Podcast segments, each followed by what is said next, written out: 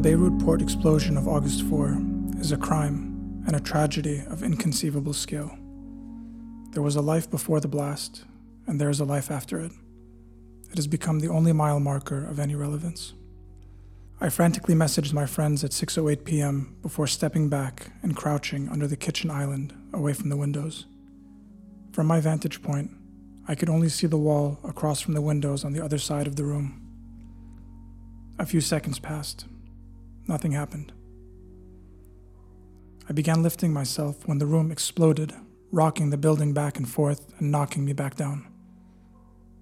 A tornado of dust, glass, and wood crashed into the wall beside me and ricocheted in all directions, swirling again and again around the room. The aluminum window frames, having dislodged from their place, came apart into several pieces and hurled above me like spears. A fog of dust was left suspended in the air when the shaking stopped. It was warm and acidic against my lungs. My body was paralyzed, crouched where I was. I recall vividly the sensation of my eyelids stretched painfully to their extreme. I stayed down a while longer, a few seconds or minutes. It's hard to remember. A stream of hot liquid trickled down my face. I looked down to see red droplets falling one after the other on the floor. Thinking it was an airstrike, I braced for a second blast. I regained my focus to the jarring alarms, sirens, and cries that filled the room through the missing wall in my apartment, now a gaping hole before a five story drop to the street. Using the edge of the kitchen island for support, I rose from the ground, disoriented as though having stepped off of a roller coaster.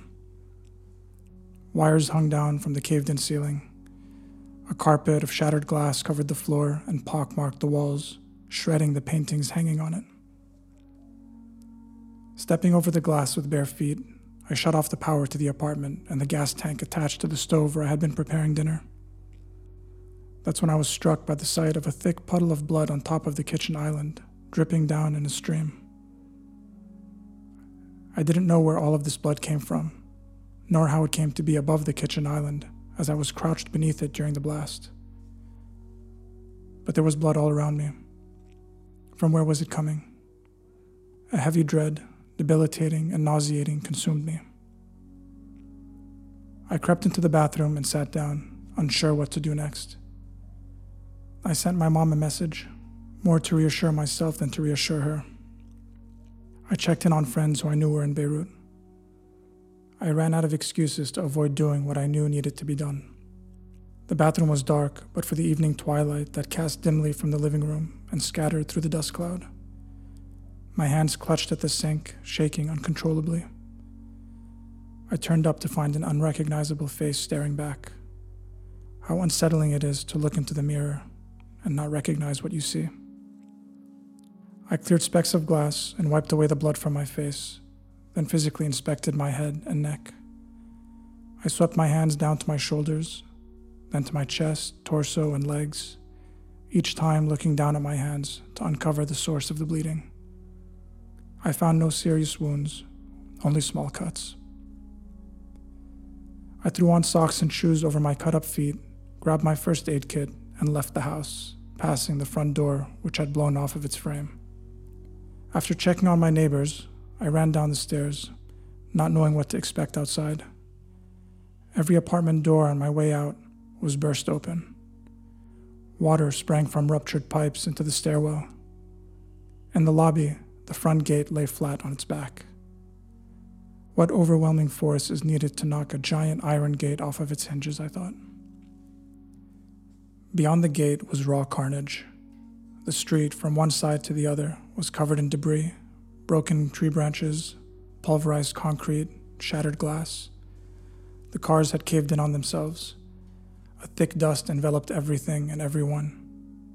The car alarms and sirens blared at different intervals from near and far. Every car and motorbike that day became an ambulance as friendly strangers hauled the wounded to hospitals. These anonymous heroes saved hundreds of lives that day. I continued to Wardiya Hospital across the street, passing the walking wounded who shuffled aimlessly like zombies, holding their wounds and covered in grime. The hospital was in shambles. In the courtyard, a man was lying on his back in a pool of blood, holding his left arm up in the air, blood shooting intermittently from where his sliced off fingers used to be. I yelled for a nurse, but none responded. The medical staff were in disarray, themselves victims of the blast. The only feeling more frightening than inspecting yourself for life threatening injuries is inspecting another person for them and becoming responsible for their well being. I slipped on latex gloves and cut open his drenched shirt with my shears. The man was conscious but hemorrhaging.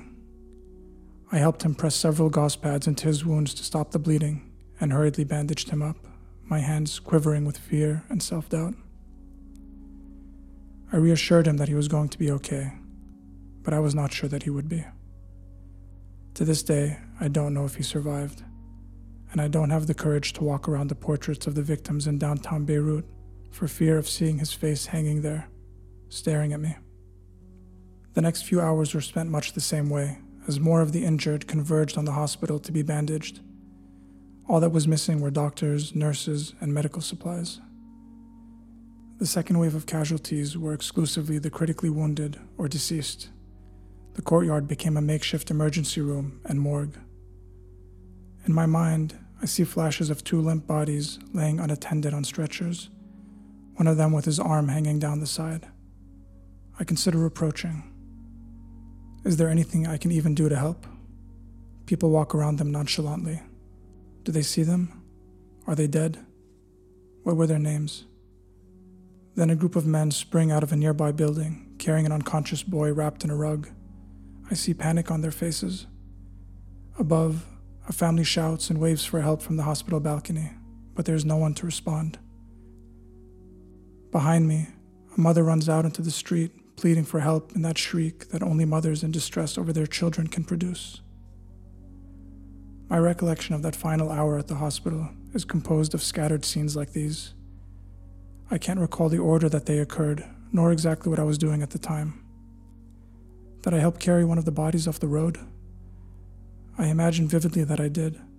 I can feel his skin against my fingers. But then why do I doubt my memory? Could I have merely watched others doing it?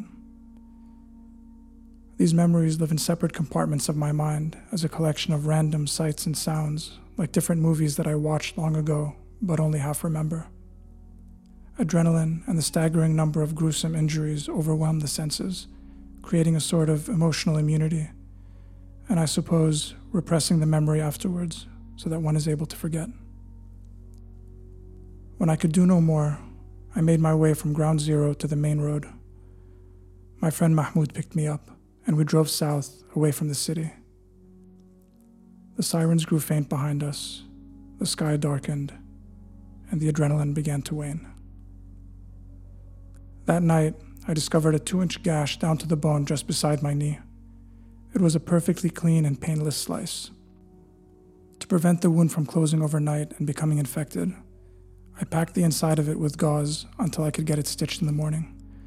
The next day, Mahmoud drove me to Sahel Hospital in the southern suburbs of Beirut, where his dad and his colleagues stitched me up. Having the hair over an open wound shaved with a razor is truly agonizing, as were the layers of stitching I needed. After a few weeks of limping and showering with a trash bag taped to my leg, I made a full recovery. Did I do enough? Why did I take cover when others didn't? What force drew me away from the windows? Why were others not so lucky?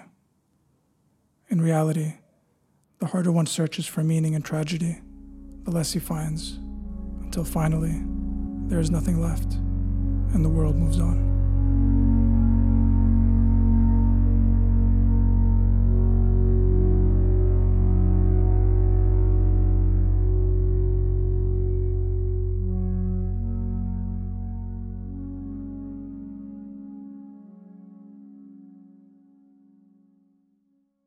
A year since the blast. While my injuries have healed, for many others, they never will.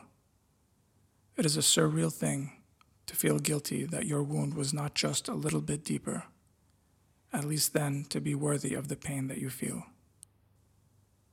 While I have tried my best to compose a story that does justice to their experience that day, it is simply not possible. You either were there or you weren't. You either lost someone or you didn't.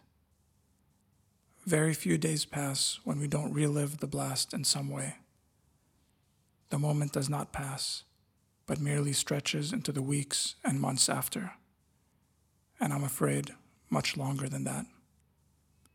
Whether it's in our apathy, our scars, the painful absence of a loved one, or rage at the injustice.